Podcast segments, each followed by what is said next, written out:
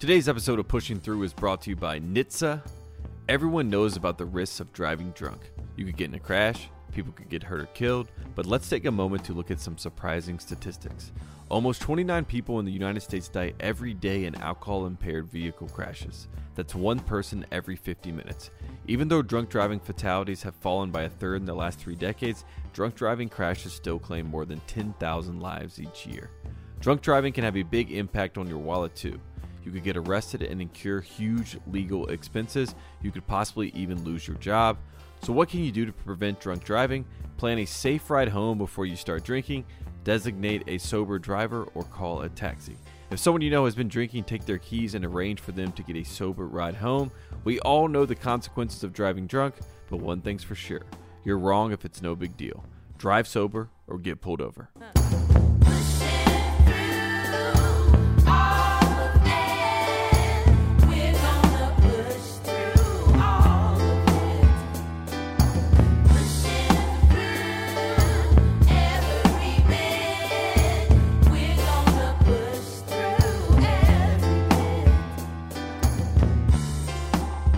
Welcome to Pushing Through. I am Tate Frazier, and as always, I am joined by the kid, B.J. Armstrong. And B.J., there is one word to describe yesterday in the NBA. It is historical. We have no basketball that happened yesterday. The Milwaukee Bucks, they do not show up for Game 1 of the day in the playoffs against the Orlando Magic. And here we are. Now we have this full conversation that happens this moment in time. And I just want to get your thoughts first and foremost when this happened. Well, I want to take time just to kind of reflect here of what's going on, because we've had so much. And it appears since March or so, we're continuing to have these conversations where we have to reflect, and we're seeing things that we've never seen before. And saying all of that, the one thing I will continue to say in working in this business for over 30 years, I came into this business as a player. Then I worked in the front office as an executive. When I was playing during my playing days, I participated in the union. So I got a chance to see the inner workings of that and the effects of all of those things. And now currently working as an agent. The one thing that I will continue to say is that as I've been watching this over the years, the thing that came to me immediately was, this is the first time that I can recall in my 30 years or so involved in the NBA that I feel that the players have the attention of the owners. Mm. That was my initial reaction to this. Now, why do I say that?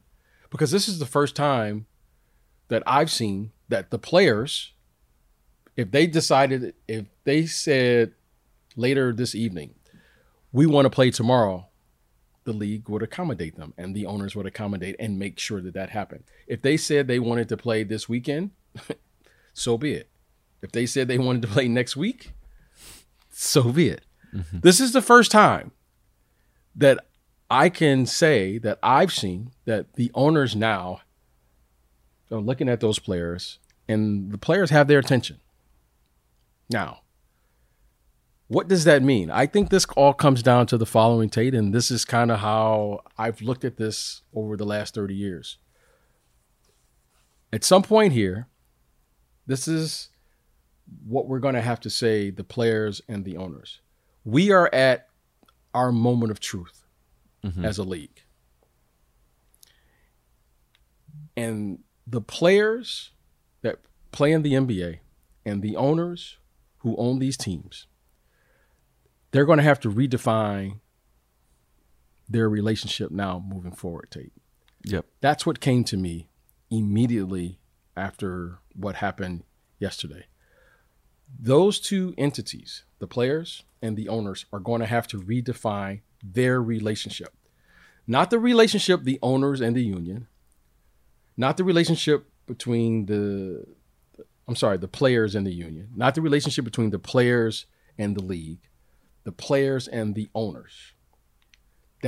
Those two entities now are at the forefront of how sports is going to move forward in this new environment, however you want to discuss it, or however you want to call it, term it, what have you. That's what came to mind to me, because those two have to figure that out now. You know, these owners, they may own the buildings. These owners may own the concessions and all of those things. But make it clear that these players, they have the attention now of the owners, because you can't replace those 400 players. Mm-hmm. You can't replace these star players. You can't replace these middle-class players. You just can't replace the players. So you're going to have to redefine the relationship that you're going to have if this is going to work. If not, I think it can be catastrophic in many ways for the league, for, as we currently see with the union, the players, and the owners, because those four parties, if you will, are going to have to figure out what this new relationship is going to look like. And it's going to come down to those two, and however, you know, they figure it's going to be what's best for them, both moving forward.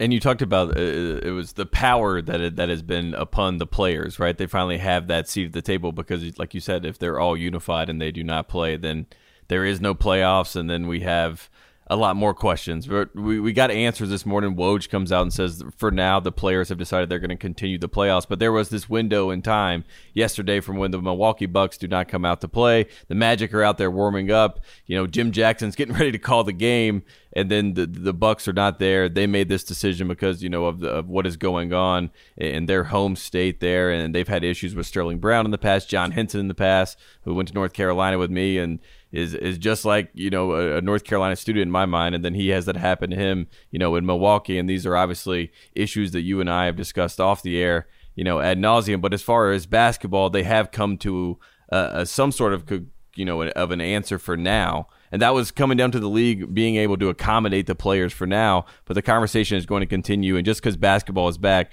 it seems like we're going to have more conversations. So that's where we're going to keep watching. And like you said, I mean, the players, it's on their terms. For the first time, when they want to play, they're going to play the games. Like, there are no games today. This is Thursday. There are no games. There were no games yesterday on Wednesday. Apparently, there could be games on Saturday. There could be games on Sunday. But it's up to the players, and they're going to keep the conversations going. To peel the curtain a little bit on Pushing Through, yesterday we were going to talk to Duncan Robinson, who was in the bubble that just got done with the sweep. And we were going to talk to him at 5 o'clock Pacific time, which is 8 Eastern. And for people that, you know, now see, that's when the players had an all-players, you know, hands-on-deck meeting that night. That was not expected to happen at the start of the day when we planned to do that podcast with him. And that's what he ended up doing with his night. So a lot of this situation is very fluid. A lot of the conversations were what's next, but there is really no answer for what's next. But I want to ask you just as far as the responses. I mean, Chris Weber, I think, had a great response to everything that happened yesterday, and I want to get your thoughts on that. Just the players, like Kenny Smith, who stepped away last night in solidarity with the players. I think it was great to see all the players be unified, you know, and I think there is so much strength and power in that, and I think that's really important this moment to focus on from the generations that argue. You know, we see the Charles Barkleys arguing with the Draymond Greens, but it seemed like last night all the players were on the same side. Robert Ory is another name, and another situation where it was a lot of powerful words said. But just from the player perspective for you, I know you're not a player now, but you were a former player. It was good to see so much solidarity with everyone being on the same side. Yeah, there was. And, you know, yesterday was a wide range of emotions that you saw from current players to former players and in regards to the league. But most importantly, you saw the response to the bigger issues. And, you know, I had a coach who used to always encourage me. He said, BJ, get outside of yourself. And, you know, I was just kind of reminded of like little nuggets that I've picked up along the way, is to get outside of yourself, you know, so that you can see the world for what it is, right? We all know what we want, right? You know, you want equality. You want you want to be treated with the same equality as everyone else. But you're seeing things now that you're just, you know, I don't even know how to respond to what I saw there in Kenosha, right? I don't even know how to respond to what I saw in Minneapolis and so many things. And you know, I just remember my grandparents who all grew up in the South, and they would share stories with me of things not, you know, this was before you had cameras and cell phones and things like that. Mm-hmm. They would recount these stories. And I'm always reminded of, yeah, we're talking about things that we currently see, right? Because we have video and things like that. But what about all the things we didn't see? And so my heart just pours out to the struggle, right? This has been a struggle that's been over 400 years, Tate, that has been going on. And we're continuing to discuss it. And we're continuing to fight the fight. So it will continue, and we'll continue to move on. And, you know, a lot of times, say, you know, sometimes you can sit here and you listen. And one thing that I can always say is being a black man in this country is that, you know, if there's one thing that I respect is that there's never been any uniformity on the right way to do it. You know, whether, you know, you took, and, you know, I'll just take in the 60s, right? You took Malcolm X, was that maybe had a different approach than, let's say, a Martin Luther King. But what we can agree on is that they're both fighting for the struggle. Mm-hmm. So however you choose to express yourself, you know, let's roll. Okay. and these players, you know, I understand in working with young players and being a young person at one time myself, I get it. I understand the expressions. I understand the emotion. But how do we turn that now into action should be, you know, our thought pattern. You know, we can't think emotionally. We have to think strategically in how we're going to move forward and however that may be. And whether you choose to do it in one way or another, so be it. Everyone will respond, you know, accordingly to how they feel and what's best for them. But most importantly, that you have the opportunity to express yourself in the way and the manner that you feel is best for you. And then we'll figure out how to get things together and move on from there. And the courage it takes to stand up and make that message. I mean, it says a lot about that generation that, you know, they have been there in the bubble when they were going into the bubble. These were some of the hesitations that they had. I mean, Kyrie Irving spoke out about his own, you know, reservations before they decided to go down to Orlando because he thought that it may become a distraction. And as we saw, the players going in, they said they plan to have these players-only meetings. As you go through the daily grind of playing all these games, they didn't happen as much as they had hoped. And then you see something as raw as this situation that's going on in Wisconsin, and these guys all see it. They're all together. And, you know, in the past, the only time we've seen some sort of strike like this was basically around an all-star game because all these guys were getting together. And they didn't like when all the players would get together and talk because a unified group is, you know, that can be an interesting thing, you know, when you're trying to keep guys with their group, with their team. And these guys are all together in the bubble. They're all having conversations, and they wanted to express themselves. And, I mean, it's an understandable situation. I'm from the South. I have witnessed all this. This is not news to me, you know what I mean, that's going on in America. It's not like I just found out about this. This is my whole life has been growing up seeing that it is black and white, and it's unfortunately horrible, right? You know, and that is the country that we are in, and we're all trying to be better individually, but at a larger issue that we're all talking about, there has to be a scene change, and these guys want to make a sea change. They want to do something different, and I applaud the Bucks. And I know that all the players came together on this, but it started with the Milwaukee Bucks and that team, and they're the best team in basketball, you know what I mean, regular season-wise, and they came together and made that decision. I'm also proud of the players getting together and making a decision to continue to play. I think Doc Rivers had some strong words on that he thought that was what they should come down there to do. They had made this, you know, sacrifice. We got families that are already in quarantine that are going to be joining the players on Monday. These guys have already made this sacrifice, but they're also making such a larger sacrifice like they did yesterday and today to make this message be at the forefront of the news, because that's what they care about. And this pertains to them. This pertains to their family. And everyone has to understand that this is so much bigger than basketball, because we love the game of basketball, BJ, right? I mean, the world loves the game of basketball, but this is something that has to be at the forefront, because these guys, they see it and they're all together and they want to talk about it, and we have to understand and have that conversation. The WNBA is doing a great job right now. They're having the conversation on ESPN. Like you said, everyone has their own way to fight the fight, to show that courage. And you would just have to applaud the courage to make this shift. And right.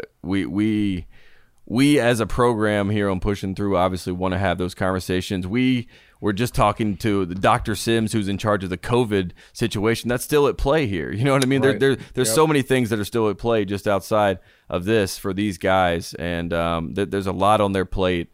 And they're doing a great job. I mean, they're doing a stand-up job trying to handle it as best they can. The league is obviously trying to do their best by the teams joining in with the messages of the players. And unity is all you can hope for, and that's what we're trying to get to.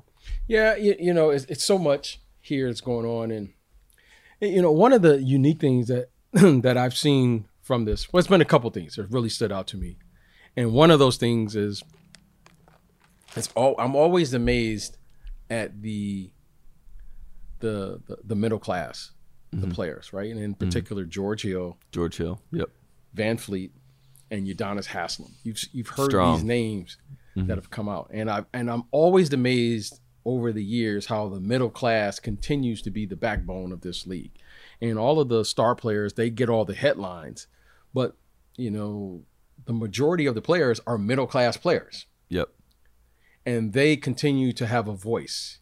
And we talk about, you know, what the star players, and as they should, they are the star players. But then suddenly George Hill is, you can see the passion that he has right now.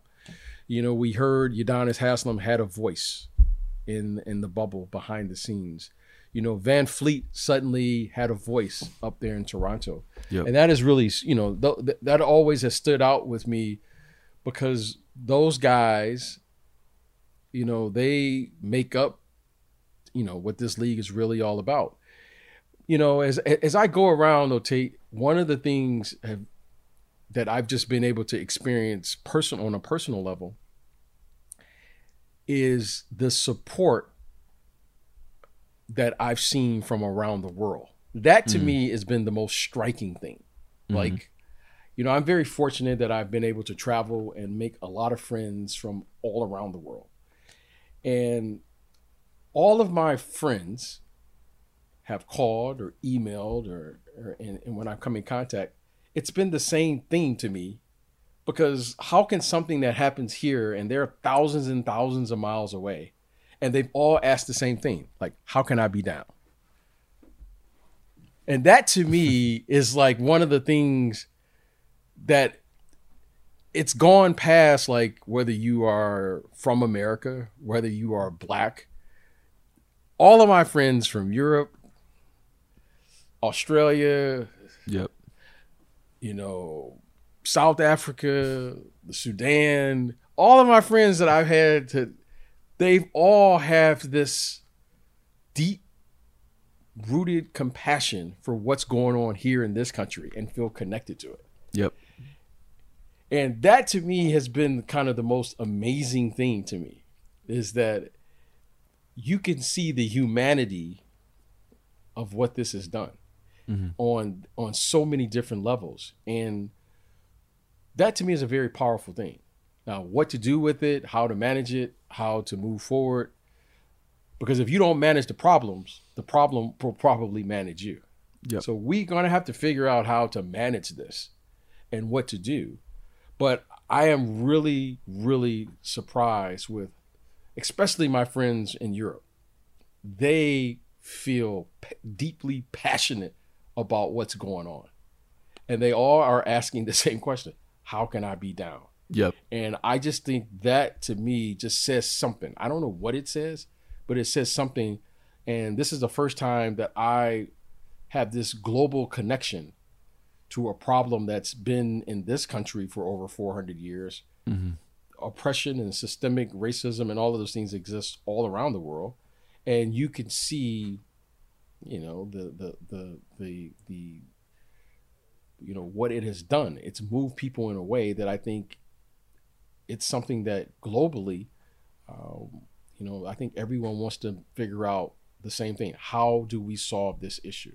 Yes. How do we be better humans? How do we all come together and say this is a human rights issue that is outstanding? Because it's also, you know, what tolerance is one of the things that there's a museum of tolerance that we have here in LA where we preach all these things, but if you don't practice the preaching, none of this matters. And you talked about the power of the moment, the fact that the world wants to help, the fact that the world wants to be engaged, the fact that people from the outside looking in want to help and be a part of fixing this issue. That says something. It also says something about the power of the game of basketball and the power of the NBA being such a global game that so many people across the world are watching and they want to be there and be a part of this change. And I think it's a powerful moment. I mean, 2020, everyone keeps making the joke. You and I are on the internet. We see all these memes about how horrible 2020 is.